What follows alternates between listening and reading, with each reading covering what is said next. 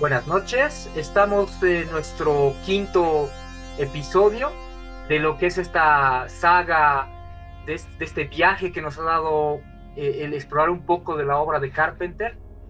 Y eh, yo creo que eh, con, todos los imprevistos, con todo lo, conflictivo que es reunir este material, el, tiempo que nos ha durado hacerlo, construirlo, nos ha también alimentado de muchas experiencias. Te doy la bienvenida, Irat. Buenas noches. Hola, buenas noches. Gracias por, por continuar con este, con este, esta aventura, podemos, podemos llamarla así, porque se ha sentido así como una travesía que hemos salido desde, desde la apacible Providence hasta los límites polares de la Tierra. Y un saludo y buenas noches a todos los que nos escuchen buenas horas si nos escuchan en otros, en otros horarios. Este, si están aquí, les agradezco porque tal vez son un poco masoquistas o tal vez nos están escuchando por primera vez y entonces, este, un poquito de contexto, estamos haciendo un análisis extensivo sobre la obra de Carpenter, pero no solamente limitado a sus obras fílmicas, sino también en sus influencias. Y si les gusta lo que están escuchando, los invito al terminar, darse un clavado en Chasky Rock, donde van a encontrar los otros episodios de, Camino a las Montañas de la Locura. Buenísimo, y también, bueno, si no nos pueden ver eh, en vivo, eh, con, la imagen, con, el video, también nos pueden acompañar en el podcast donde también la, información, la data que estamos ahora revisando va a estar interesante. Somos ahora dos eh, eh, poco perturbados viajeros con Irak. Ya hemos, eh, nos hemos sumergido en esto y ya no tenemos este, salida, no tenemos escapatoria. Y hoy, hoy, hoy nos espera algo, el menú es, es demasiado complejo porque no solo es Carpenter, sino Carpenter viene con su pandilla, viene con eh, este término que, que, me, lo, me, lo, traje de, contrabando de, de, un paisano tuyo, Irat, que es este Carmelo, Carmelo de, del canal de Cthulhu TV. Y él, y él eh, me gustó la, la idea que, que, él planteó en, en, uno de sus videos. Él hablaba de que hay actualmente los cuatro jinetes del apocalipsis Lovecraftiano, eh, haciendo referencia a estos creadores creadores de diferentes ramas de, del arte, se puede decir. tenemos este, eh, directores, directores de cine, como es Carpenter. Tenemos a Junito y, Alan Moore, que son eh, artistas eh, gráficos o, de esto de la, de la, novela gráfica. Y finalmente tenemos a un, a un creador de, videojuegos que es Hideaki Miyazaki. Y estos cuatro, estas cuatro mentes nos vuelven a transportar a, a, un, a un horror cósmico, a una, a, las fronteras de la razón y nos tratan de hacer reflexionar mucho sobre, sobre, sobre la, psiquis humana, sobre la existencia. Y eh, hoy, hoy nos, nos, toca verlo a la pandilla de, de, Carpenter, ¿no? Nos, nos, toca un poco probar de, de, estas, de esta nueva visión que se tiene de la creación del contenido, que ya va más allá de la, la, creación de relatos como lo hacía el círculo de, de Lovecraft, sino que aquí ya cada uno tiene esa libertad de, expandir su propio universo, pero que ese universo también tiene una, una lógica eh, general, sin ser uno parte del otro, como era el, ciclo de Lovecraft. Entonces, eh, vamos a empezar con el, con, el, objeto de nuestro, nuestro ciclo, que es, eh, o nuestro ciclo, perdón, que es este John Carpenter, que, que, yo creo que ha sido alguien ha marcado un antes y después por, por toda la, la, idea no comercial que tenía en su tiempo, sino con esa idea de construir una, una sensación, un sentimiento. Eh, ahí, a ver, tú conoces, Irak, la, la, la, trilogía del Apocalipsis. Yo imagino que eh, obviamente tiene un, un, apartado especial en, en, esta, en este ciclo pero muy al margen de eso, que, vamos a ir analizando estas películas una a una, tú cuando, eh, sin conocer que, que era la trilogía del apocalipsis y, que de repente tenían una tónica relacionada con algún mensaje carpenteriano, ¿qué, qué, te, inspira? ¿Qué, sientes al, hablar de la cosa, que es la inauguradora de esto, y que luego ha sido continuada por el príncipe de las tinieblas y con con la boca del miedo. más un poco, que, ¿cuál es tu impresión? ¿Cómo la viste? ¿Cuándo la viste? ¿A qué edad? ¿La viste censurada en televisión abierta? A ver, un poco, un poco comentame, Irán. De hecho, me gusta la pregunta que haces porque a mí siempre también me gusta hacer este ejercicio de, de cuando veo una película y esta debo de aceptar que la vi siendo bastante pequeño y tal vez en su momento era una película más de terror en una matiné este, de, sabatina de, Canal 5, para los que están en, México o, fuera de, este, aquí un canal de televisión abierta que los sábados solían pasar maratones de, de películas de terror de los 80s, 90 serie B, y en una de esas llegué a toparme con La Cosa, y lamentablemente creo que era una versión censurada, este, aunque en esa época creo que censuraban menos que ahorita, y fue años después que, que, empecé a adentrarme en estos temas del horror, el horror cósmico, el cine de género, este, donde me di cuenta que era mucho más que una simple película de terror, ya sea como La Mancha Voraz, que era el, el concepto y, y, simplemente ver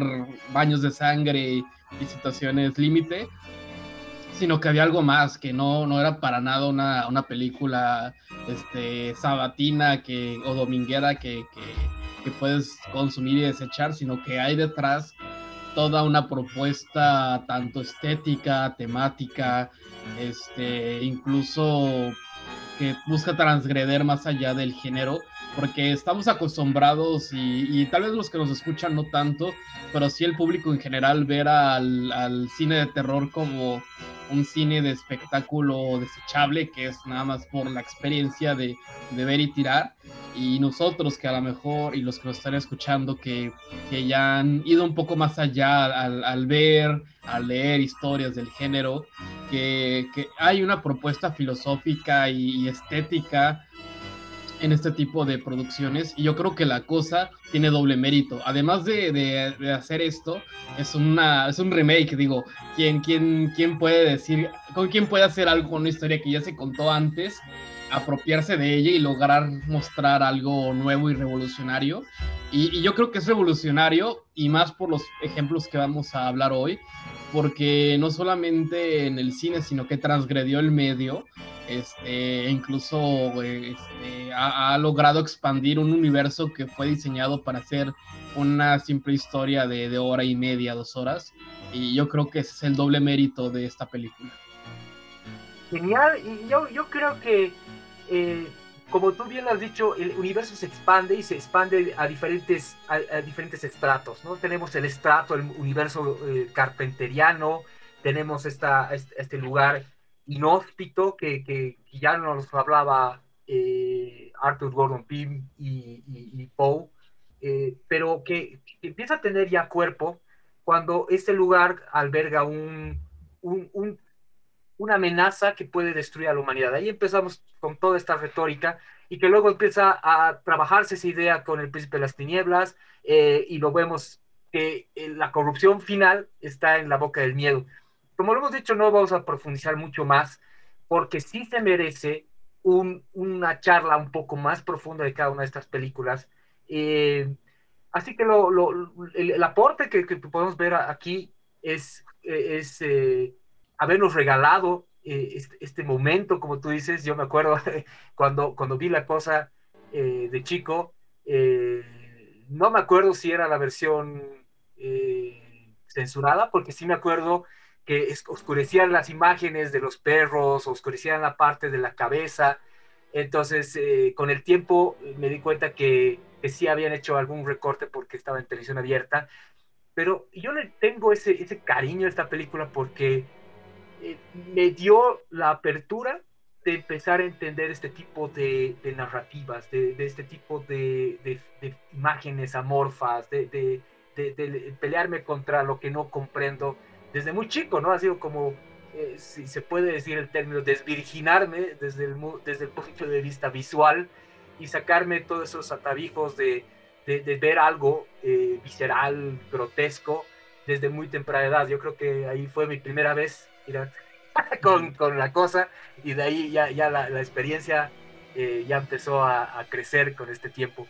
Bueno, yo creo que el aporte que tiene Carpenter ahora Ahora hablemos del grupo de secuaces, ¿no? Y ahí estamos viendo algunos, algunas imágenes de, este personaje, Junito, eh, mangaka japonés, eh, inspirado, inspiradísimo en Poe y Lovecraft, pero también eh, con otros, otras, otras influencias de su propio país. Hideshi Ino, que, quien era mangaka de, de horror, de donde también él bebe y también tenemos a eh, Yatsutaka perdón por mi japonés, es pésimo, que es novelista de ciencia ficción. Y vemos que estos, este, este conjunto de, de, autores eh, le marcan la línea a Junito para que empiece a crear. Y no sé si tú has, has podido ver algo de Junito, me imagino que como como perturbado como yo, creo que sí. ¿Tú qué, qué, rescatarías de Junito? ¿Qué es lo que te, te, gusta de este mangaka? Mi primer acercamiento con Junjito fue con este manga de Gio, que justamente tiene esta temática de criaturas del fondo del océano. O sea, la trama va de que de repente en, el, en una playa de Japón empiezan a salir unos peces, este, pero con patitas. O sea, es literal pez y tiene unas patas ahí como de cangrejo y son cientos y empiezan a invadir toda la ciudad y es una plaga que nadie sabe de dónde viene, pero y, que de hecho son, se te pegan y, te y, empieza a haber una especie de gases y es una cosa muy, muy, o sea, si lo cuento parece que no tiene chiste, pero con la pluma y arte de Junji se convierte en una experiencia bastante desagradable porque de repente las personas que son, estamos llamadas infectadas por estos peces, empiezan a hincharse y a llenarse su piel de pequeñas póstulas y, y, volcancitos y salen gases de, de, de, estos, de estos seres y es bastante desagradable. O sea, John Jito y en otros trabajos también busca esta corrupción y, y, transgresión de la carne.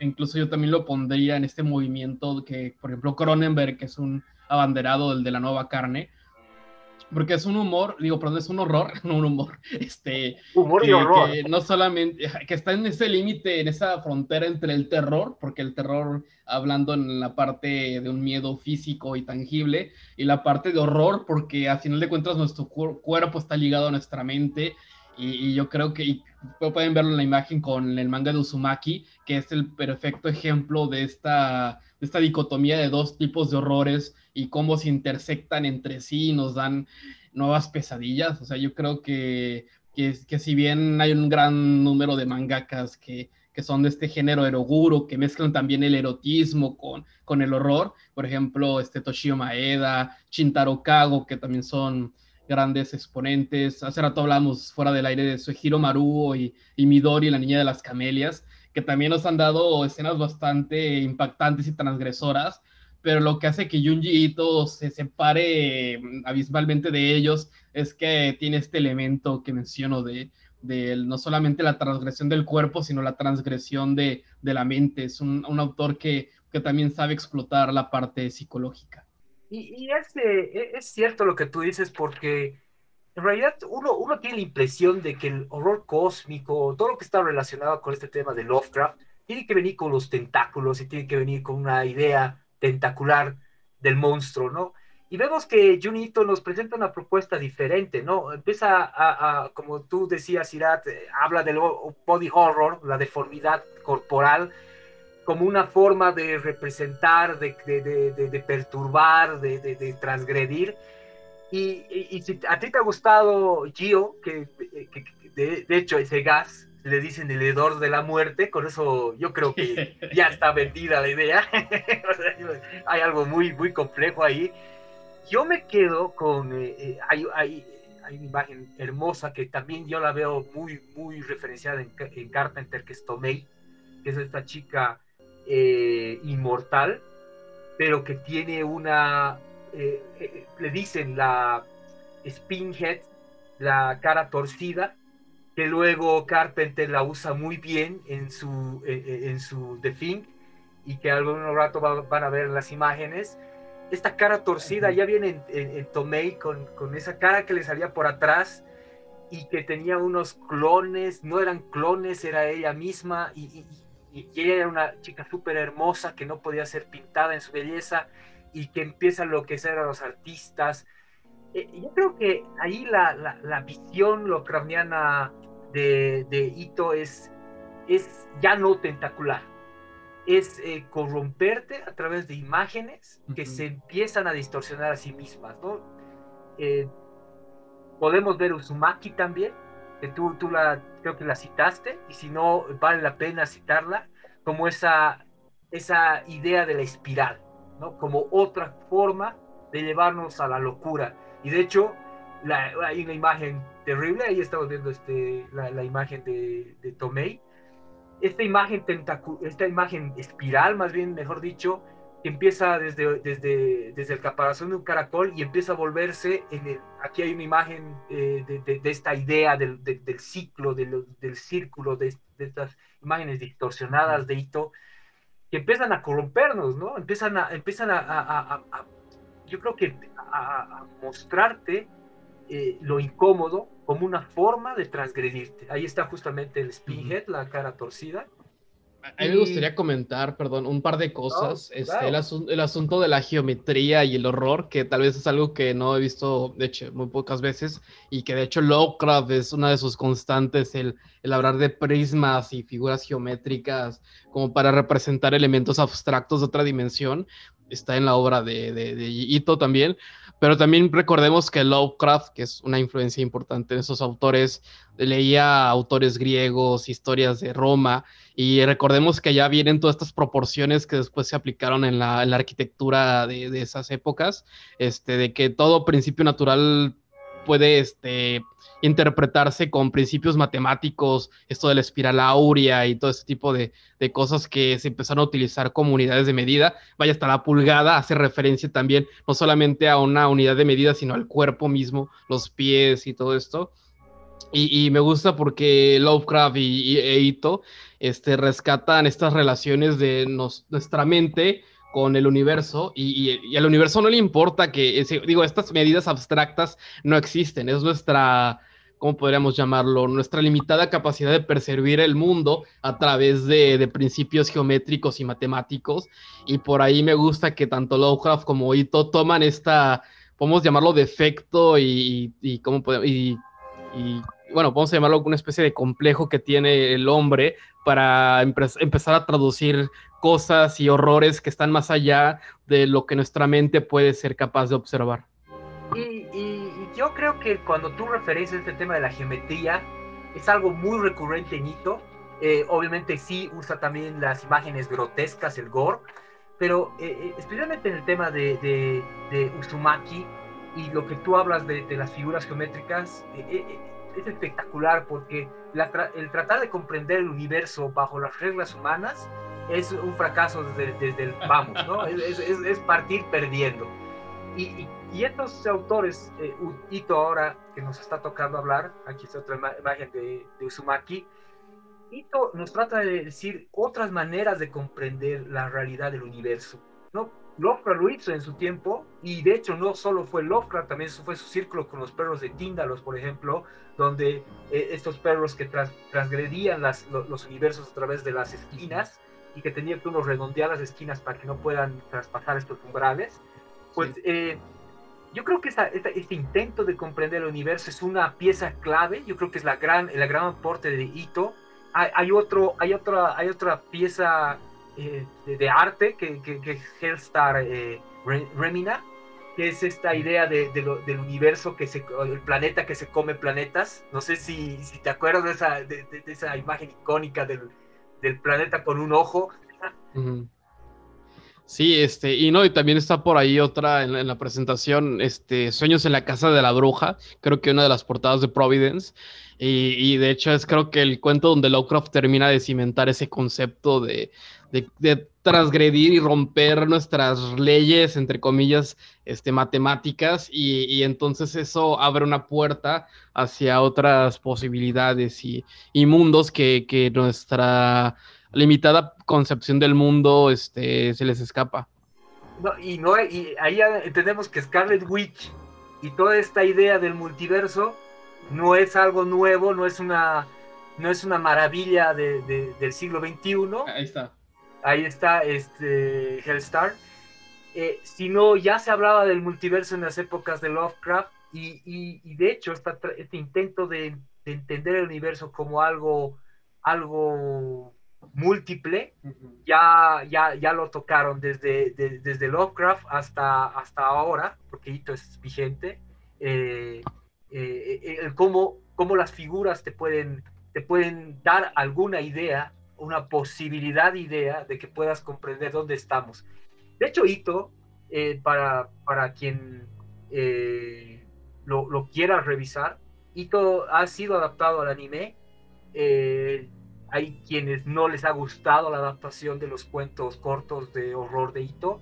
Y de hecho va a salir una nueva, un nuevo intento de, de animar sus, sus, tramas. Yo eh, no sé si al final pueda servir la animación porque la visualidad de Ito está justamente en su mano. No, no, no sé hasta qué punto pueda ser eh, visualizado. Esto es como hacer una película de, de Lovecraft, ¿no? De, eh, no sé, de estas que se están poniendo de moda, de hecho están hablando de que quieren adaptar eh, eh, o quieren traer a la pantalla a Cthulhu. Yo no soy mucho de esa idea porque como que el arte está justamente en estas imágenes, ¿no? En la visualidad de estas imágenes y el impacto psicológico que te pueden dar. Pero y, esto, perdón, es todo un tema, el asunto de, eso pasa mucho con los fandoms, el, el cómo ellos de repente sienten que cuando se hace una adaptación de, un libro, de un cómic, es como que de cierta forma reafirma tal obra y muchas veces creo que no es necesario porque como bien apuntas, esto tiende a, crear un producto simplificado o de consumo sin, sin el mayor respeto y o intento de, adaptar al material fuente. Pero por otro lado, estamos hablando de, la cosa que, es una esta adaptación y para colmo una, un remake de otra obra original. O sea, como que hay dos caras de, esa moneda, moneda. Por un lado puede dar paso a una obra original que parte de, algo, pero por otro lado simplemente se convierte en, una herramienta para explotar la popularidad de algo que ya existía previamente. Exacto, y ahí pierde un poco el color, poco pierde ya la idea, porque la idea de Ito justamente es retorcerte o llevarte al límite. Hay historias fabulosas. Eh, hablamos eh, antes de empezar el programa de la historia del chico que, es la, para mí la peor, que es este chico que empieza a sacarse los granos ah. y empieza a llenar todo del aceite de los granos. Es terrible. yo creo que es llegar, llevarte a un límite demasiado fuerte de lo que no nosotros no soportamos, nos, nos pone en mm. conflicto, nos pone eh, incómodos. Ito es un maestro para ponerte incómodo, pero fuera del hito del body horror y de la incomodidad, Ito también nos trata de hacer reflexiones, reflexiones de la existencialidad del universo en sí, y de la y también mm, mm, eh, eh, entra al tema un poco social, especialmente en Hellstar Remina, habla justamente de, la ignorancia el miedo, que es un, gran factor eh, que puede generar el caos, ¿no? Eh, ahí está el segundo jinete, Junito eh, está entre las cosas que recomendamos muchísimo ver. vamos a intentar darles algunas, algunos links para que puedan revisar un poco más del trabajo de Ito. Y nos trasladamos ahora a, a Londres y nos trasladamos a un lugar donde un poco más cercano para muchos, eh, porque ya lo han debido ver en, obras como la más cercana, eh, eh, The Killer Joke, de Batman, B de Vendetta, Watchmen, Constantine, la Liga de, los Caballeros Extraordinarios, pero la que nos toca ver es Providence de Alan Moore Amor, yo creo que es alguien políticamente incorrecto. Y eso es, eso es bueno. eso es bueno. ¿Qué opinas? Sí, de hecho, este, hasta me parece curioso tener que mencionarlo, ya que estamos hablando de temas muy difíciles de, asimilar por, por el mainstream y por, por otros medios este, dedicados a un público masivo.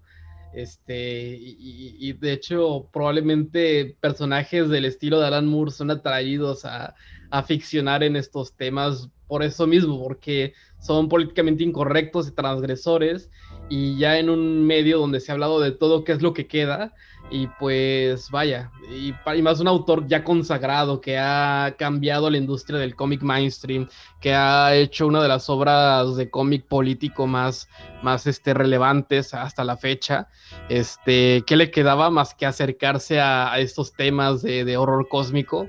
Vaya, creo que, eso habla mucho de, qué tipo de, personajes se atreven a ficcionar en, y, no solo intentarlo, sino lograr ser innovadores, porque creo que todos los que vamos a mencionar en, este programa no solamente han este, utilizado temas ya propuestos por, por el círculo de Lovecraft y autores este, anteriores, sino que han aportado algo y han, y han propuesto nuevas visiones y maneras de, de, lo veo más bien como un diálogo entre ellos, aunque no, no estén literal hablando como estamos haciéndolo en este momento, sino que, que eso es en parte lo que para mí es arte. el arte es una forma de dialogar con transgrediendo el tiempo y el espacio y, y, los, y las formas, porque creo que todos, mm, y como mencionamos, estamos hablando de disciplinas muy, muy distintas y, algo antes de, soltar el, tema de, la geometría y pasar de lleno a Moore, este, hay un dato muy curioso. Este, hay un físico que se llama Henry Poincaré, este, no sé si has escuchado hablar de él, que tiene algunas teorías este, de física y matemáticas sobre cuestiones del tiempo, geometrías y, ciertos conceptos bastante abstractos de realidad y del tiempo. Y, incluso Albert Einstein este, se basó mucho en las teorías de este hombre para crear su pues, famosa teoría de la relatividad y un artista que es Pablo Picasso, que, también muchas de sus pinturas cubistas están inspiradas en tratar de representar estas realidades este, ficticias o más bien simbólicas que ha creado Poincaré, o sea, estas geometrías que ocurren en un mismo plano al mismo tiempo y, y tratar de pensar en en realidades que van más allá de lo que nuestros ojos son capaces de, comprender, nacen de estas teorías científicas, filosóficas, y, y cómo, vaya, sin, sin, querer, ahorita estamos hablando de, cosas totalmente ficticias y, y, que incumben al ámbito del arte, y aunque sea arte este, underground o alternativo, este, y como sin querer nos ha pasado en programas anteriores, a veces la realidad se antepone a esto y vemos que en efecto personajes de la talla de Einstein de Picasso se han visto influenciados por estas obsesiones donde, donde la geometría, las matemáticas, este, se, nos dan como una especie de llave o clave de que pues probablemente nuestro campo de visión y de observación es bastante limitado y que más allá hay realidades que, que, que, transgreden y que nos pueden llevar a, otros estados y, y, no solamente, y no todos necesariamente son de, de, conocimiento y de, y de avance de la humanidad, sino muchos de ellos son escenarios como los que plantea Alan Moore, Junji este, Carpenter, de, locura. O sea, es, una racionalidad tan, tan fuerte que nos conduce a la locura y al caos. Y ahora que tú referencias justamente a, esta, idea eh, que parte de una, un, cimiento físico real, eh, parte de pensadores que nosotros respetamos muchos como humanidad, eh, me, trae también, tú, lo referenciaste, el tema de, de, la, la, del cuento, del relato, de la novela corta de la, de la Casa de la Bruja, pues utiliza muchos premios Nobel para basarse en su idea del multiverso. No, no es algo impostado, Perdón, perdón que te interrumpa. Es que me encanta que en ese cuento no es, una, no es una bruja como las que vemos en los cuentos de hadas. Es una bruja que sabe de matemáticas y física y que ella les da un, una tranquilidad a todos los físicos y matemáticos importantes de su momento. O sea, me gustó mucho ese, ese concepto. ¿Y, y, cómo se va relacionando esta idea de, de, intentar entender el universo a través del arte, que es la única, el último bastión de la lógica humana? La única manera que ya como los sentidos quedan limitados, solo queda la expresión. Y es una, yo creo que de, este, de, este, viaje que estamos teniendo con estos, con estos artistas, con estos creadores, eh, ellos mismos han entrado en esa crisis. ¿Cómo representan lo que quieren representar? ¿Cómo pueden transgredir lo que quieren transgredir? Lovecraft lo hizo con las letras. Estamos viendo que Junito y Alan Moore lo han hecho visualmente. No había otra manera que puedan ellos transgredirlo. Eh, eh, en, el tema de, Ito, lo hizo a través de estas imágenes maravillosas. Pero vemos que en Alan Moore, y yo, yo ahí me acuerdo que tú, tú revisaste Providence de Alan Moore, eh, aparte de Providence, que es una trilogía de, tomos que copilan eh, esta saga, existe el Neonomicon y existe The Conyard, que son como que todo el arco argumental.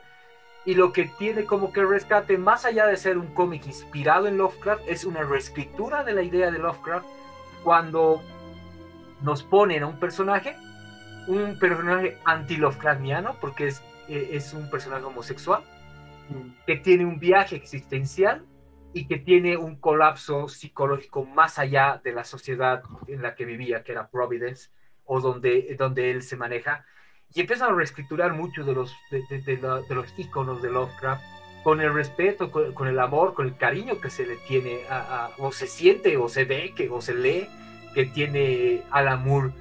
Eh, yo creo que algún rato vamos a tener que revisar a estos, a estos artistas ya de manera eh, específica, porque el descifrar cada una de sus, de, sus ideas nos va a dar un concepto actual, contemporáneo, de lo que se tiene que entender como cosmicidad, ¿no? como la, la corrupción de la razón, que sí es, creo que la llave para entender el nuevo horror eh, contemporáneo siglo XXI, eh, que ya está, está eh, quiere tener una, una, tónica entre lo psicológico y entre también la, la, la, rotura de, de, todas estas reglas que nos habían planteado, de todos estos eh, eh, estereotipos que causan miedo, que incomodan, porque al final el, terror, por nosotros somos un poco eh, más amantes de este género, el terror también trata de hacerte sentir, te hace, también te trata de hacer razonar, y te, te trata de hacer pensar un poco en, temas más existenciales, ¿no? Te hace, te hace meditar. Eso, eso, me gusta más que solo gritar por un monstruo. Te pone un poco en crisis y te hace, te hace quedarte un poco tranquilo, eh, pero también intranquilo en el sentido de, de, que no todo está escrito, no todo estaba hecho, que hay mucho que conocer, que de repente lo que yo creo que es eh, mi, vida está limitada por ciertas cosas, que puedo conocer algo más. Y esas transgresiones, yo creo que la única manera de hacerlo es de la manera visual, literaria, sonora, eh, impactando nuestros sentidos para que empecé a activarse nuestra mente, ¿no? Esa es una impresión un poco muy personal, pero veo ahí el arte de estos, de estos personajes, ¿no? Ahora, ah. y, algo, y, todavía retomando lo que mencionas sobre Providence, este, y, y, salta mucho, digo, este, hacías mención de que revisé este, Providence, para los que nos escuchan y no saben, llevo un círculo de lectura de horror y fantasía llamado Los Antiguos y Abismales, que todo el mundo está invitado todos los sábados a las 5 de la tarde, horario México. Y hace una semana, bueno, hace dos semanas iniciamos con Neonomicon y después la semana pasada con Providence. Y fue, fue muy difícil no hablar de eso, pero el asunto de, de, lo explícito de la violencia, de las situaciones sexuales, de todas estas temáticas que, pues como bien dices, están ausentes de, en la obra de Lovecraft. Y, y, tal vez Moore propone que, y si no están ausentes, sino el hecho de que intencionalmente las ignorara, habla más de, de estos temas que, que simplemente haberlos referenciado directamente. Este, digo, está, eso sobre la mesa, es, una, es una lectura no muy evidente, pero Alan Moore ha demostrado en cómics como Watchmen que es todo menos un escritor que deja todo al azar. Es, casi un relojero al momento de hacer sus guiones, bastante metódico y todo lo que está ahí está por una razón y, deja mucho, vaya, de qué pensar de cómo es que él propone el abordar estos temas este, de, del horror cósmico a través de la carne, y en este caso de un personaje homosexual que, es, una especie de, heraldo o de, de, ¿cómo podríamos llamarlo? De un testigo de todos estos, acontecimientos que si los ponemos todos en, en un conjunto, parecen ser parte de una especie de, de, Biblia negra, y en este caso me atrevo a llamar que el Necronomicon que Lovecraft creó no es un libro en concreto, sino un concepto universal de, de toda su filosofía e imaginario,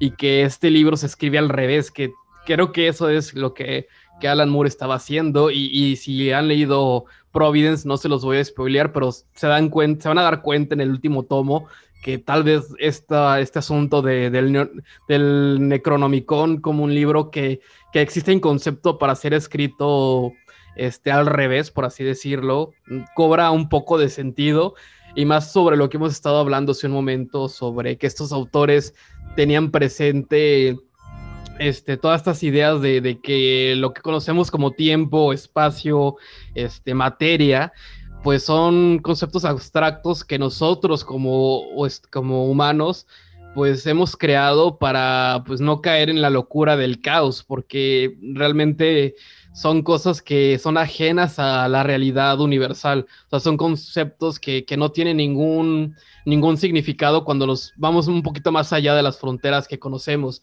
Vaya, ya en el reino cuántico todos los científicos actualmente están perdiendo la cabeza porque lo que las leyes de la física no se aplican en el micro, microcosmos, lo podemos llamar así si gustan. Y, yo creo que una de las cosas que sí nos, nos perturba mucho es no darle una explicación. Cuando ya empezamos a quedarnos sin respuestas, eh, los científicos se, sulfuran, los países empiezan a, preocuparse, la gente en sí, al no tener una respuesta, eh, empieza a incomodarse. Y es esa idea de que no tenemos todas las respuestas, no tenemos toda la, la, idea clara porque somos tan eh, limitados en eso, estamos apenas entendiendo nuestro, nuestro propio universo que, eh, claro, buscamos soluciones sencillas. Y hay gente como, y tú bien que lo has dicho, Moore, eh, con, con, con, Robert Black, que es el personaje de esta, de esta saga de Providence, Robert Black tiene un viaje, un viaje psicológico, un viaje también personal de autoidentificación, emotivo. Él tiene problemas inclusive sentimentales, cuestiones que no estaban en la obra de Lovecraft. Lovecraft este, usaba eh, personajes que no, no, no mostraban el sentimiento y como tú dices, de repente era adrede para que no entre eh, por esa puerta eh, la perturbación, se puede decir, en Lovecraft. Y, y Moore sí se va a saco sí se lanza a entrar en temas emotivos, sí entra en temas sentimentales y entra también en temas políticos, de lo que es correcto, de lo que no, escenas que no debían, eh, de hecho eh, son súper baneadas, están ahí, no las voy a mencionar porque yo creo que vamos a hablar más detenidamente de Moore, pero yo creo que eh, al margen de la creación de Moore, que siempre ha transgredido, en todas sus creaciones ha transgredido, ha querido siempre presentar una propuesta nueva, yo creo que es Lovecraftiano o es parte de, estos jinetes de la apocalipsis Lovecraftiana, porque él no copia la idea de Lovecraft de, generar solo un universo a través de los mitos, sino que él reescribe un universo Lovecraftiano a, través de los estigmas sociales, los problemas de la sociedad, las limitaciones sociales, y que esas limitaciones al final no nos deja ver lo que está en nuestra cara, en nuestro rostro, lo que está pasando alrededor, que es el cosmos o la realidad en sí, ¿no? Estamos limitados a nuestros problemas personales, políticos, en nuestra, nuestra cordura se limita solo a nuestra moral, a lo que nos parece bien, y para él empieza a entrar a, romper esos, e, esos límites. Y yo creo que esa es, la línea lovecraftiana, más allá de que te diga o que es referencia a muchos de los personajes de los mitos de Cthulhu, yo creo que está ahí lo, lo cósmico o el cosmicismo en sí. El, el, el, que no, no, no es tu regla o la regla de la sociedad no aplique en su universo y entonces sí, ya me empiezo a sentir incómodo, sí, ya no sé dónde asirme, sí, ya no, ya no tengo un, Estado, una sociedad que me pueda proteger, ya estoy solo.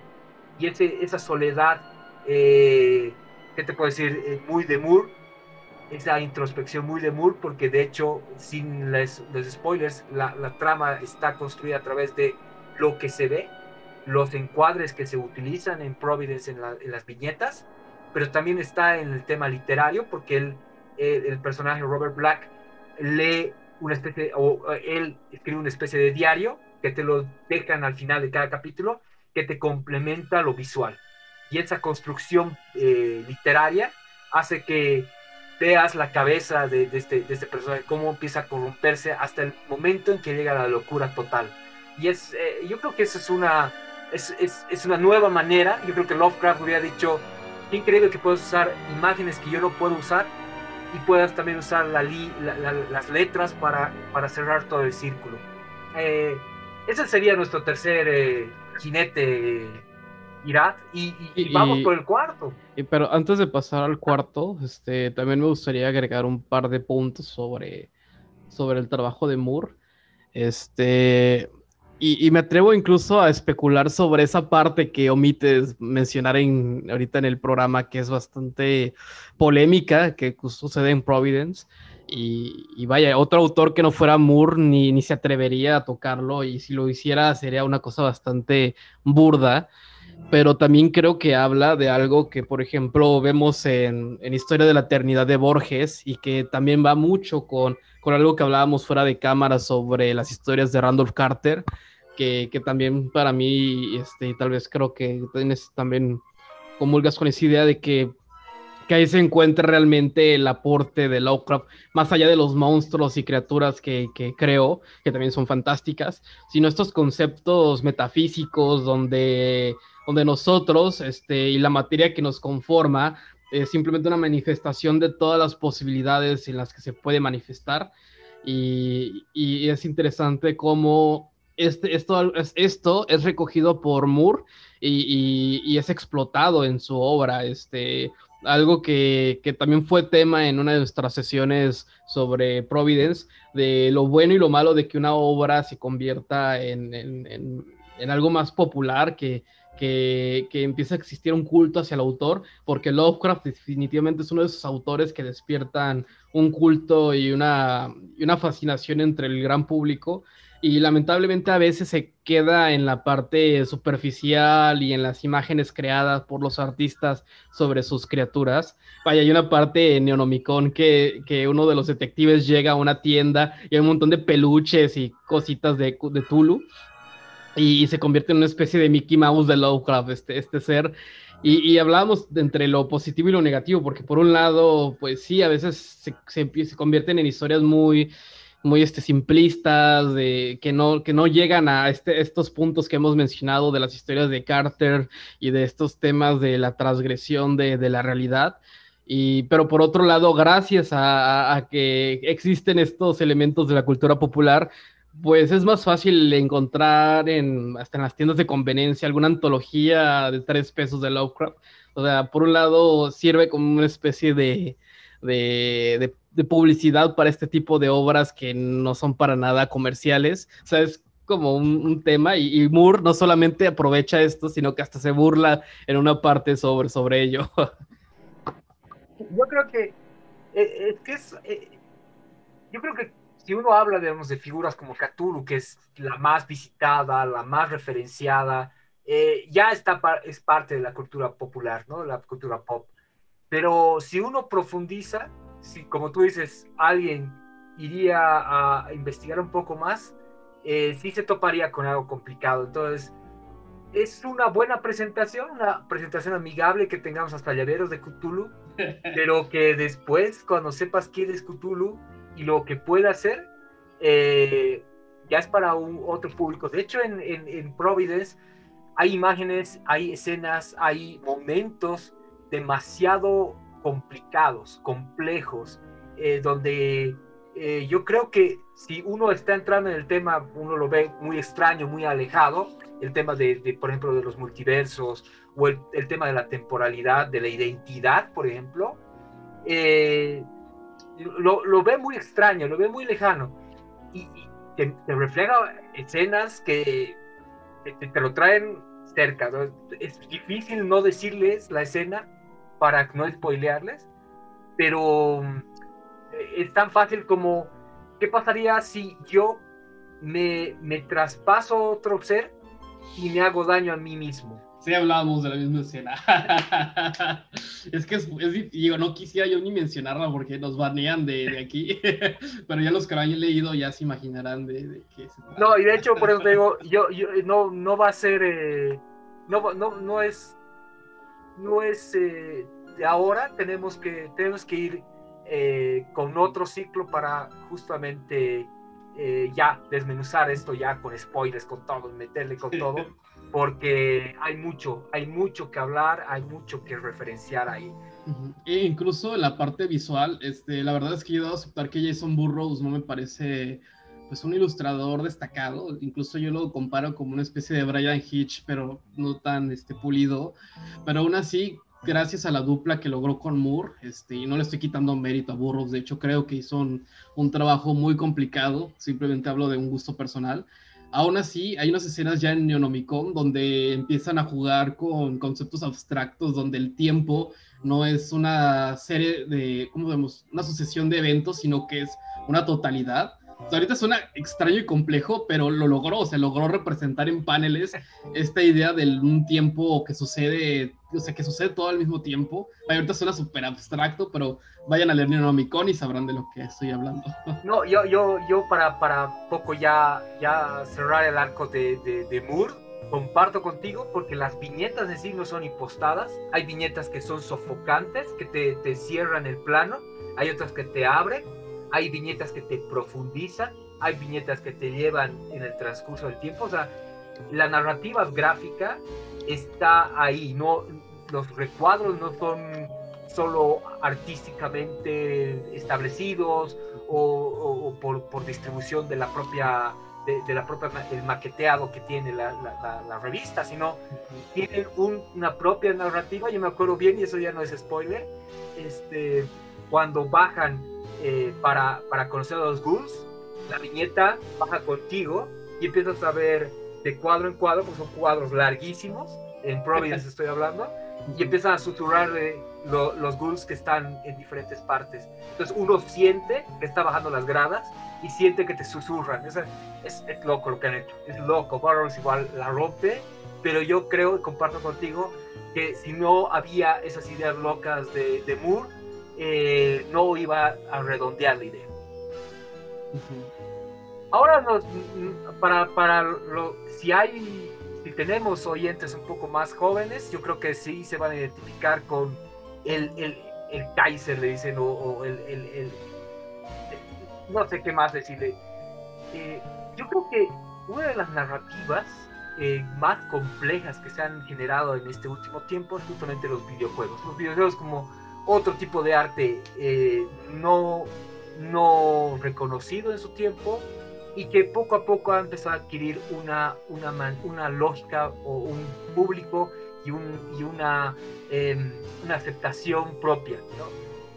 Ha, ha, habido, hay juegos, hay miles, hay, hay, hay grandes obras, pero hay uno que se ha destacado que entra en nuestro, en nuestro cuarteto de jinetes, precisamente porque, porque a partir del, juego, a partir de entrar en el videojuego, él ya te está narrando o te está dando su representación de la cosmicidad. Estamos hablando de Hidetaka Miyazaki, que para los que no lo conozcan es el presidente de From Software, el creador de la saga de Souls. La saga Souls, que es el juego en estos tiempos uno de los más difíciles que hay, tortuosos. Eh, yo creo que eh, es como un, revés para todos aquellos que decían que, los, juegos tienen que ser simples y tienen que ser prácticamente eh, aventuras gráficas.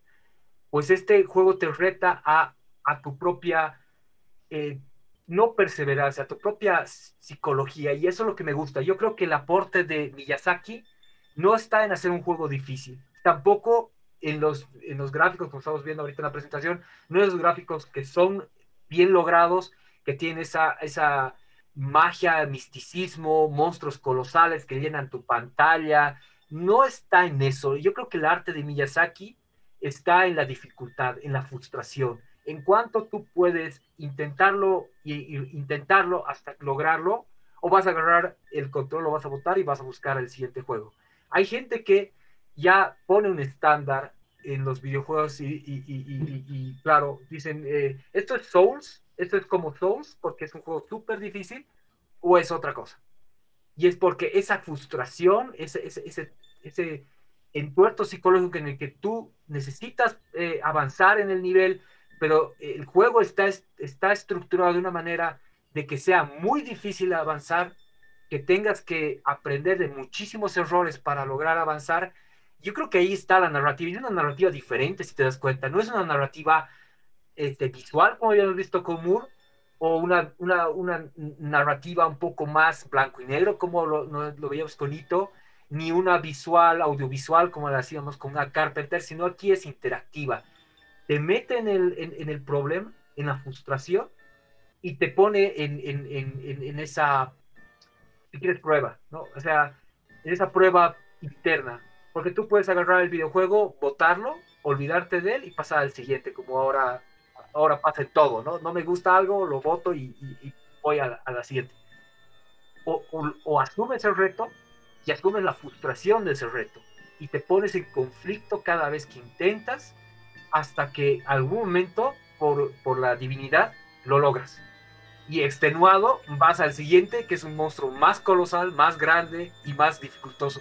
Entonces es un tema psicológico muy fuerte que te lleva a, manejar tu frustración, a manejar tu, ego, a manejar tu, eh, si quieres, tu carácter, ¿no? Hasta qué punto tú puedes soportar el perder, hasta qué punto tú puedes fracasar y volver a intentarlo. Yo creo que ahí Miyazaki es espectacular, porque su narrativa, más allá de, la, construcción de, de la saga Souls, que es para mí de las más queridas, eh, está en esa idea de, plantearte algo en el que te metas en, esa narrativa, ya no sea algo solo visual, sino que tú mismo con tu frustración participes en esa idea. No nos olvidemos que Lovecraft, eh, y desde Poe, Lovecraft y, estos autores tratan mucho de la interioridad, ¿no? Hablan mucho de, del yo, ¿no? No sé si tú lo has jugado alguno de los Souls, no, este, de hecho debo aceptar que no soy tan gamer, pero sí que estando en foros o hablando de otros videojuegos, sí me ha topado que hacen referencia a Dark Souls para para decir que, ok, este juego está muy difícil. E incluso hay unos memes por ahí de que para pasarte lo tienes que hacerte como ruedita en el piso y cosas así. Este, pero sí estoy familiarizado con algunas escenas e imágenes. Este, y sí ha creado todo un, universo. O sea, los videojuegos tienen una capacidad brutal y, sorprendente para crear atmósferas inmersivas. O sea, este, yo creo y mantengo firmemente que los mayores artistas de, la actualidad, los más talentosos en la industria, se encuentran trabajando en los videojuegos. Vaya, o sea, hay una. Y, es, y es una industria que, que vaya, para un, yo no, no, me imagino el ejército de personas que hay detrás de la realización de uno de cada uno de estos videojuegos, tan solo en la creación de, de los, de los escenarios, el, el, diseño de los motores de los videojuegos, las, los, este, los artistas, porque hay toda una propuesta gráfica y que incluso podemos ver ahorita en pantalla para los que nos están viendo. Este, vaya, me parece que, que incluso el mismo Lovecraft estaría maravillado de las, de las potencialidades que tiene este tipo de formatos y, y ahí sí debo aceptar que, que, me quedo yo con la tarea de, de, jugar esta saga, pese a que es bastante difícil y pues no soy muy bueno en los videojuegos, que digamos. Es una buena invitación para, entrar a estas nuevas formas de, crear arte, ¿no? Porque ya en, el tiempo de la radio, cuando entró la, televisión y luego el cine, o primero el cine y luego la televisión, ya había un público que estaba probando una nueva forma de narrativa. Ahora estamos siguiendo esa, esa línea, esa experiencia, con esta nueva lógica interactiva. Los videojuegos ya son producciones eh, eh, ya prácticamente parecidas al cine, pero hay cada joya que no entra en la lógica comercial de, de, vender el producto, sino que tienen una narrativa propia.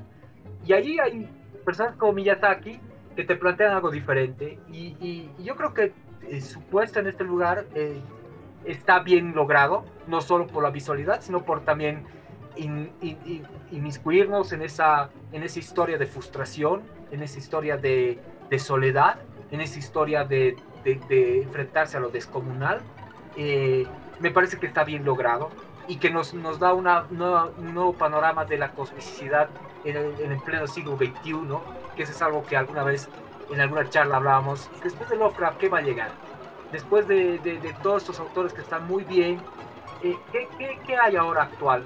Pues yo creo que el programa de hoy nos está haciendo un poquito el paneo de lo que ahora se está haciendo con narrativa cósmica y, reflexionar un poco más allá de, de solo el, lo lúdico, eh, eh, ver el trasfondo de estos artistas y qué te están tratando de comunicar.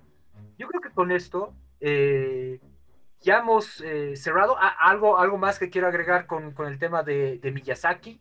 Miyazaki ha sido influenciado mucho por por diseñadores de videojuegos, pero una de las grandes influencias de Miyazaki es eh, eh, la saga de las mangas, para quien no lo conozcan, eh, de Berserk, que es una saga maravillosa. Pues esta idea de la, de la omnipotencia de tu enemigo, pues la sacó de Berserk. Y yo creo que para, que, para quien quiere explorar en, en este tiempo algo en cósmico. Yo creo que Berserk tiene esa cosmicidad, pero tiene que construirse en la narrativa. Está ahí abierto. De repente podamos hablar algún rato de Berserk porque no tiene desperdicio. Es una, es una, una buena obra también eh, que, que, que, te puede llevar a lo que estamos viendo, este tipo de narrativas de, de frustración, de soledad, de indefensión, de frustración, que es interesante. Tiene una, no es tan ciencia ficción, pero sí tiene, tiene, tiene tela que cortar. La segunda parte. De hecho, he tenido el gusto de, de ojear, no, no he leído todo Berserk, incluso he visto de repente clips, este, pero todo este universo como de, de espada y hechicería y ese tipo de, de, como infiernos, por ahí una serie de criaturas, tengo entendido que no sé cómo se llaman, pero sí dan todo este aire de, de, de Lovecraftiano. Este, y, he logrado ojear, he llegado a ojear, perdón, este, algunas páginas y a eso debo yo de reconocer del manga este, de género, no, no necesariamente el, el, shonen y el mainstream, sino dentro de estos autores que hemos mencionado, incluyendo Berserk, no solamente están preocupados por traer conceptos e historias frescas y, y originales, sino que que también tienen un gran cuidado por el arte que, que manejan. O sea, mm, ahorita han visto algunas imágenes de Junjito en pantalla, pero el de Berserk no se queda atrás. O sea, hay una, voy a llamar la palabra barroco en, en, en, la cantidad de detalles y, y, en el esmero que, que, que le dan a, a, la imagen. O sea, yo tengo entendido que, el, que el, mangaka se tarda años en sacar números, pero yo, yo entiendo por qué viendo sus, sus páginas. O sea, mis, respetos para, para la dedicación que, que, tienen con sus obras los, los mangakas. Y, ya para cerrar, no, obviamente no, no vamos a profundizar con Berserk, pero es bueno referenciarlo porque más allá de, de, la imagen, que es muy bien lograda, más allá de la visceralidad, porque tienes imágenes muy, muy a la vanguardia de, de Ito, viscerales, este, desmembramientos, hay escenas muy, muy, muy, muy visuales, muy, muy fuertes. Está el tema psicológico, está también el tema anímico. Ahí hay, la, Berserk se construye a través de la traición, pero la traición más profunda que te pueden hacer a partir de la idealización, idealizar a alguien y que luego este alguien eh, no sea lo que tú esperabas. Y ese, esa, ese, ese quebrantamiento que tienes, eh, muy, muy tirado a la, a la religión, Berserk tiene muchos componentes religiosos. Eh, es otra manera también de perturbarnos, ¿no? Ya no es el cosmos, sino nuestros deseos. Y esos deseos que se empiezan a confabular contra nosotros mismos. Pero a ver, yo creo que va a haber algún momento que tenemos que hablar también de Berserk. Es, es, mucho, es mucho, mucho data. Por, por ahí, hablando de religiosidad y estos temas cósmicos, me tengo por ahí pendientes un videojuego, creo que es español, llamado Blasphemous. No sé si has escuchado sobre él. Pero claro que sí, pero claro que sí.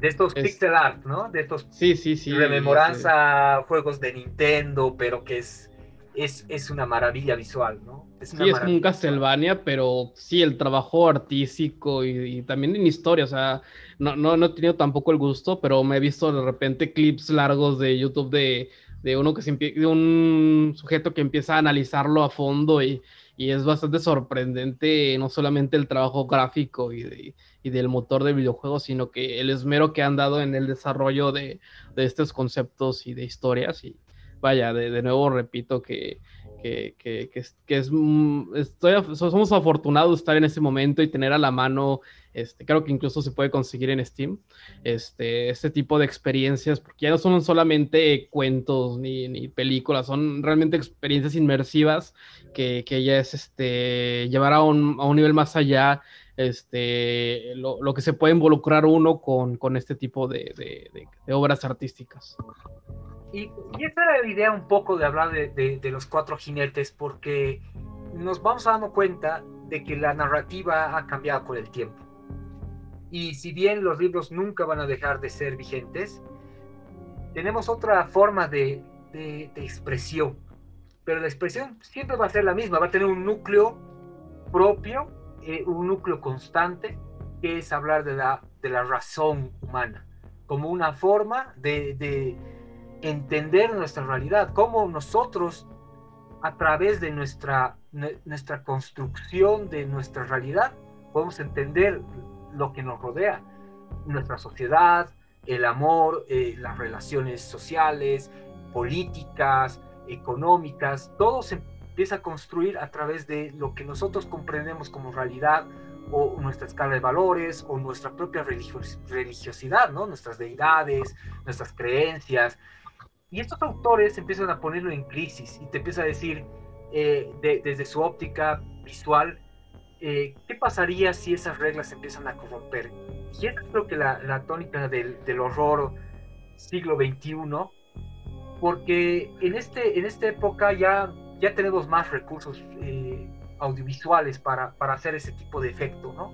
Ya sea participando, ya sea agarrando un control, participando en la, en la, en la acción con el personaje, ya sea viendo, ya sea compartiendo los cuadros a través de, de, llámese, eh, mini pinturas del, del, artista, ya sea blanco y negro como es el manga, ya sea a todo color como sea Moore, o sea algo un poco más de clásico audiovisual como lo hace Carpenter a través de la música, a través de de, estas imágenes, de, la atmósfera, de la actuación, pero todo comparte lo mismo, el, plantearte eh, cómo tus límites pueden ser transgredidos y qué vas a hacer con esa transgresión, cómo la vas a afrontar. Algunos van a rechazar, de hecho, eh, a Carpenter, de hecho, a Ito, de hecho, a, a, Moore, eh, al propio Miyazaki los han criticado, los siguen criticando ahora, porque, claro, lo que te transgrede te molesta. Yo creo que eso es la, la, regla de oro para alguien que quiera estar en este, en este mundillo, es que te van a criticar o vas a ser criticado porque estás molestando, estás incomodando a la gente. o más allá, incluso una incompatibilidad entre esta forma de, de, de crear y las formas de crear de, de, la industria y de las grandes corporaciones, que desde sus primeros este, trabajos Moore estuvo en conflicto y que a la fecha incluso es casi un meme el hecho de que él odia lo que han hecho con sus adaptaciones al cine, este, pero en parte tiene un punto y, y, vaya, estamos tal vez en un momento privilegiado en que todos tengamos a la mano este, estas historias aunque claro, me hubiera encantado estar viviendo en 1982 y descubrir la cosa en el cine, este, pero este, me, encanta que, y, creo que es algo que nos debería de emocionar, no, no, no solo para los que se dedican a hacer cómics, a los que les gusta escribir, dibujar, este, tener a la mano esta, estos geniales referentes, y pues yo los invito a, a, beber de ellos y ustedes crear a partir de, esto,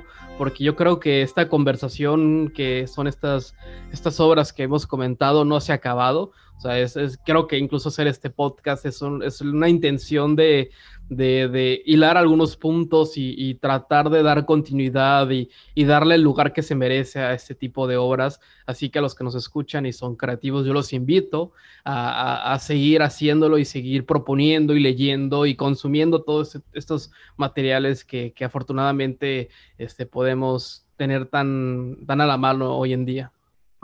Y bueno, ya un poco ya eh, separándonos de, de, este, de, estos jinetes que nos han llevado por, por diferentes visiones de la corrupción, del vacío, de la, de la no razón, ya nos enfocamos en la obra en sí, nos enfocamos en, en la cosa que lo inició, no lo inició todo, no fue, no, no, no quiero darle eh, eh, características que no las tiene, pero sí fue un punto y aparte, fue, fue una, una película que generó su propio olor y que generó una tendencia que inspiró a otros, a, otros artistas o autores eh, que, que, hoy los estamos un poco revisando.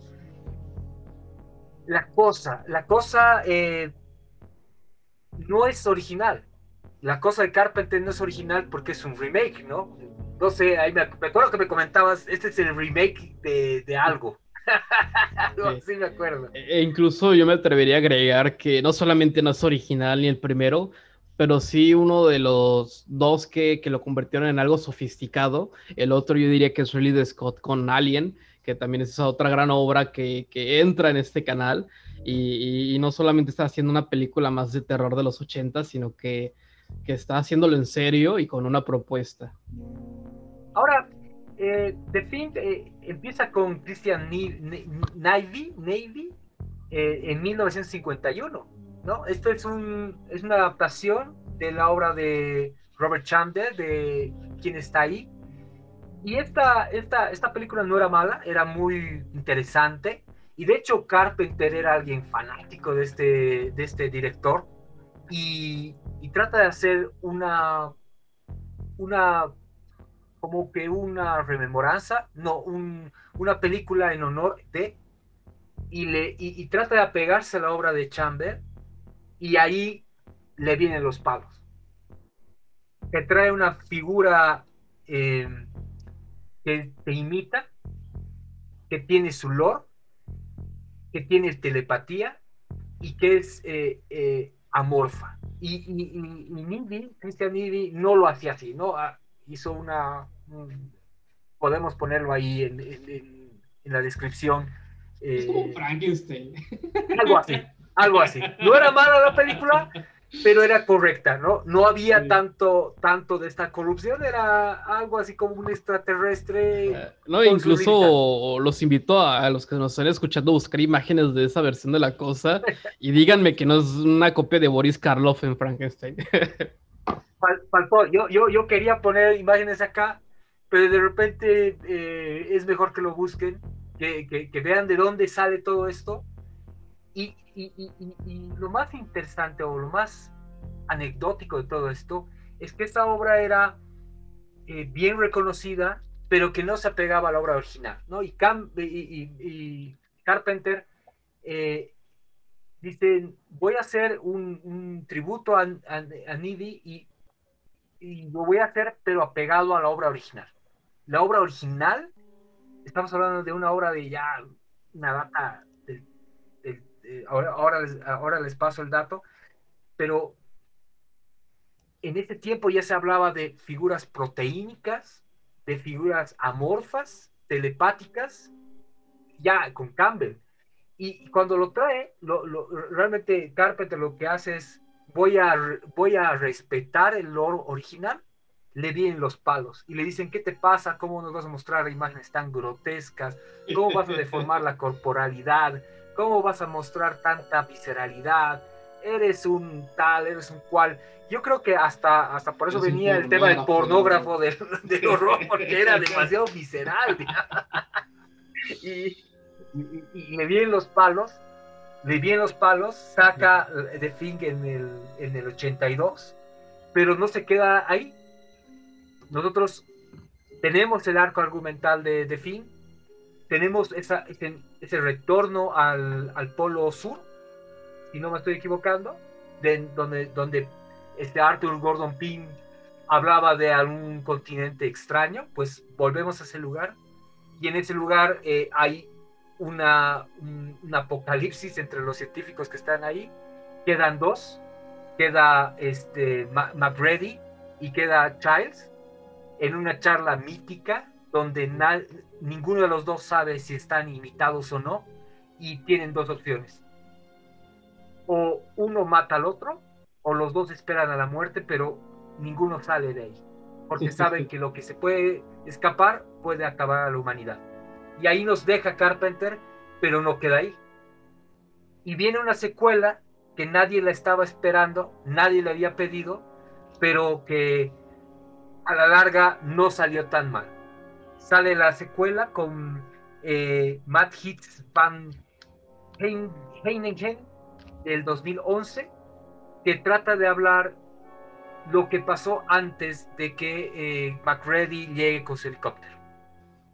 Yo no tenía expectativas de esa película, no sé. Eh, nadie la pidió. Nadie la pidió. pero cuando la ves, dices, tampoco no está tan mal. Eh, no, está bien. trata de darle la explicación a este campamento noruego donde todo empieza.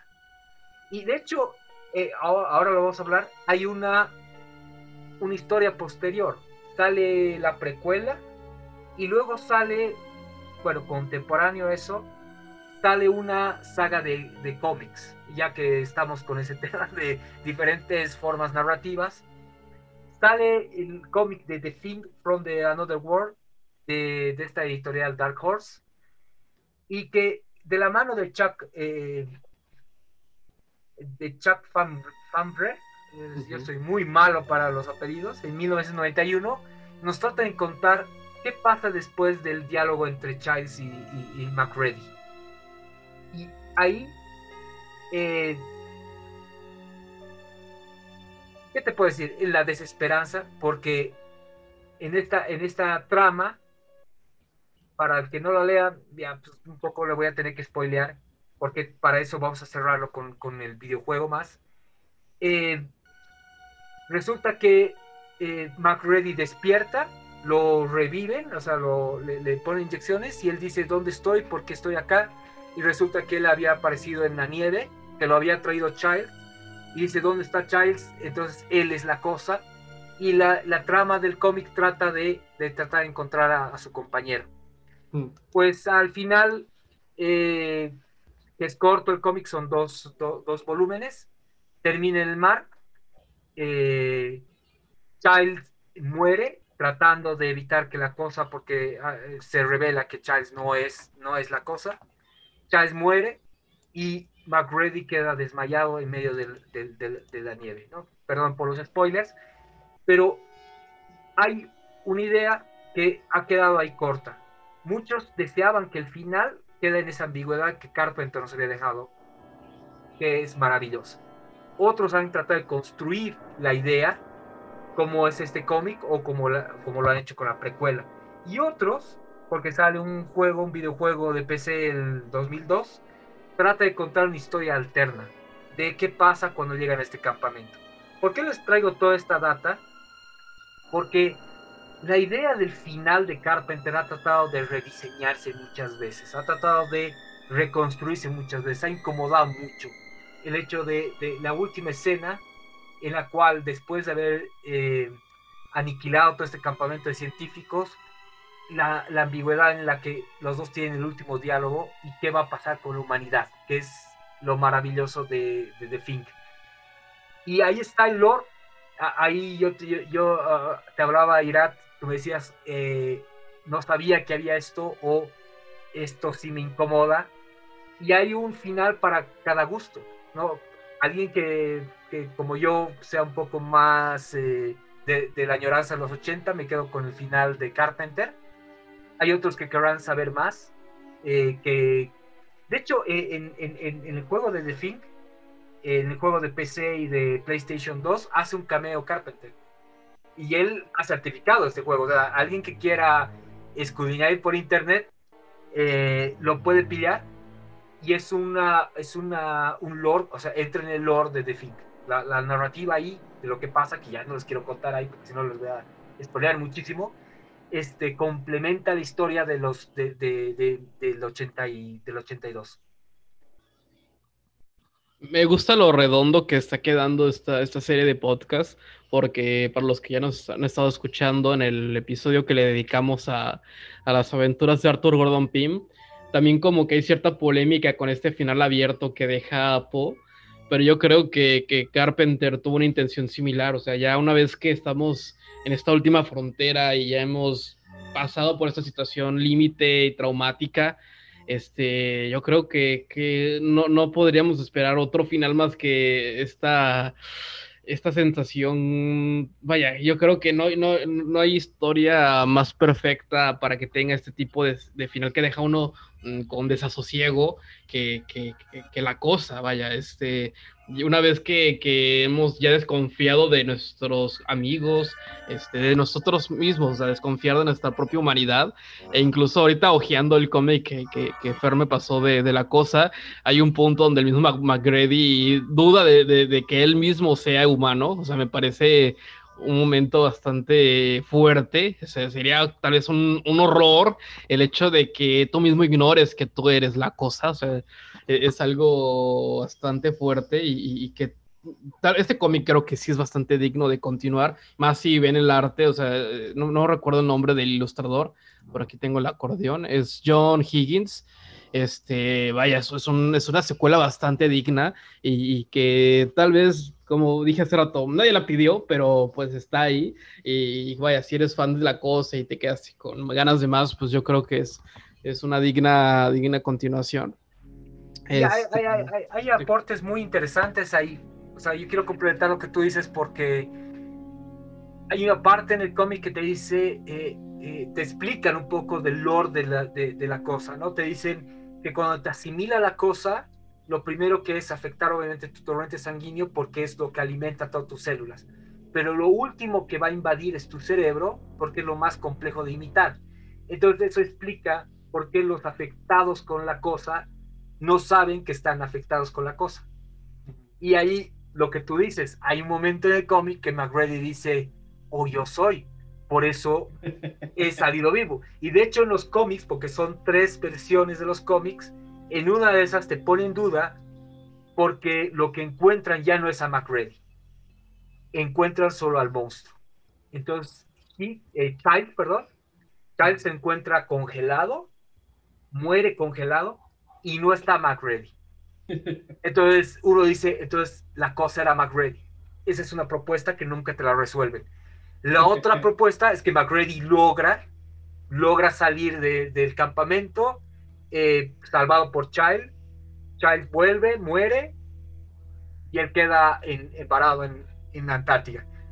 Y la otra, que es un poquito más hollywoodense, que, que McReady eh, detecta que la cosa llega a una población y él así como eh, al mejor estilo de, de, de, rescate en Nueva York, llega con su lanzallamas y empieza a tirar por cable a toditos y se, se carga todo el pueblo.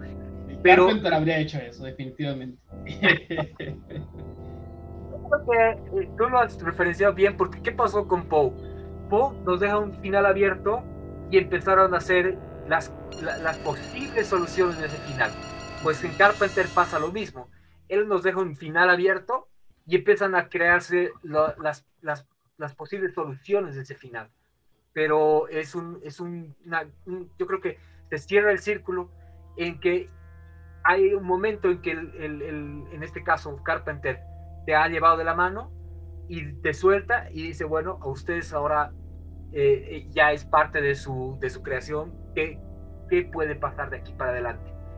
Y, yo creo que con todo eso va a tener mucho sentido lo que vamos a ver después, ¿no? Que es, no es propaganda para los siguientes eh, episodios, pero por algo hemos puesto ahorita de fin y no al final, porque vemos que después nos viene la visión de Lovecraft, nos viene también eh, la visión de Chandler, eh, nos viene el final de, Carpenter, donde estas ideas que, quedan inconclusas tienen otro tipo de tónicas, pero la más común, la que a mí me ha explotado un poco la cabeza y me animo a especularla, y, criticábamos mucho a la obra de Verne. Julio Verne nos habla de cuando llega, llegan al mismo lugar que Arthur y Gordon Pym de esta, de esta tribu, y todos están todos son esqueletos y, no, y nunca te explican qué pasa con esa, con esa tribu. Y todo se extingue. Pues para, para más información, escuchen nuestro episodio de la Esfinge de los Hielos, en caso de que no, no lo hayan escuchado. Gracias. y, y, claro, para que se enganchen con eso, porque ahí no te explican nada y ahora vemos lo mismo. No se explica lo que ha pasado porque hay algo más. Y esa, ese algo más de repente lo puede explicar Lovecraft. Veremos si lo logra, veremos si tal vez años después lo hace este Carpenter con, con su esposa, pero hay algo ahí. O sea, queda claro que desde, desde, desde Poe hasta lo que vamos a llegar, hay algo ahí en la Antártida que no tiene solución. Que ha pasado algo complicado, que ha, pasado algo catastrófico, sí ha pasado. Y, y aquí está, la propia obra de, de, de Carpenter tiene diferentes finales diferentes ópticas de finales, donde nos dejan a nosotros elegir cuál final podríamos elegir. Y ahí está, y ahí está, querido Irat, eh, palabras finales para nuestro viaje. Ha sido un viaje un poco largo, extenuante, pero también yo creo que divertido. Incluso para, y eso sí es un comercial totalmente, ese para que se enganchen y, sin llegar mucho, a mucho detalle, esa trilogía de Carpenter incluso podríamos catalogarla como la primera parte de la corrupción de, y la transgresión de la carne, en la segunda parte la transgresión del espíritu y en la tercera parte la transgresión de la mente. O sea, yo creo que, por eso es, este, estamos deteniéndonos poco a poco y con estos referentes, porque no, no es una obra... Mm, simple, o sea, realmente hay toda una complejidad en lo que Carpenter ha propuesto este, y por eso los invito a, si no nos han escuchado, a escuchar nuestros anteriores episodios, porque como bien menciona Fer, ha sido un largo viaje y que apenas estamos pasando la primera mitad. Así que los acompaño a que sigan con nosotros explorando los límites de, las fronteras de, nuestra realidad. Irat, muchísimas gracias. Yo ya, ya, ya estamos en mitad del recorrido, ya yo me siento un poco un poco, un poco agobiado con, todo esto. O sea, realmente yo creo que eh, el profundizar esto tiene su, consecuencia un poco psicológica. Nos pasa como a Robert Black. y es cierto, es cierto. Hemos, hemos dado mucha información hoy. Eh, les vamos a tratar de poner las referencias que hemos hablado en este podcast en, en la descripción. De todas maneras, los invitamos a que revisen este material. No hemos querido profundizar a la medida que hubiéramos querido porque eh, no queremos eh, eh mucho, no queremos darles mucha, mucha información que tienen que ustedes vivirlas, eh, disfrutarlas. aquí ha sido como una especie de, de, mostrar el menú de cómo una historia puede tener tanta, tanto olor y, se puede disfrutar mucho más. Y la, la deuda queda con, con, con el, con, con, con, los jinetes del apocalipsis. Creo que cada uno va a tener que merecer algo de protagonismo en un futuro. Te agradezco siempre, Irat. Eh, hoy, hoy nos vamos un poco pensativos, pero también ha sido una, una charla muy, muy interesante, muy enriquecedora. Te agradezco mucho y a los abismales, eh, visiten su canal.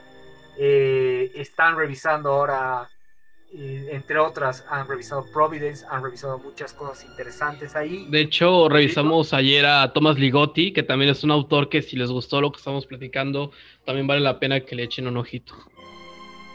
Y para Chasky Rock también, agradecerles la, la señal, la, el espacio.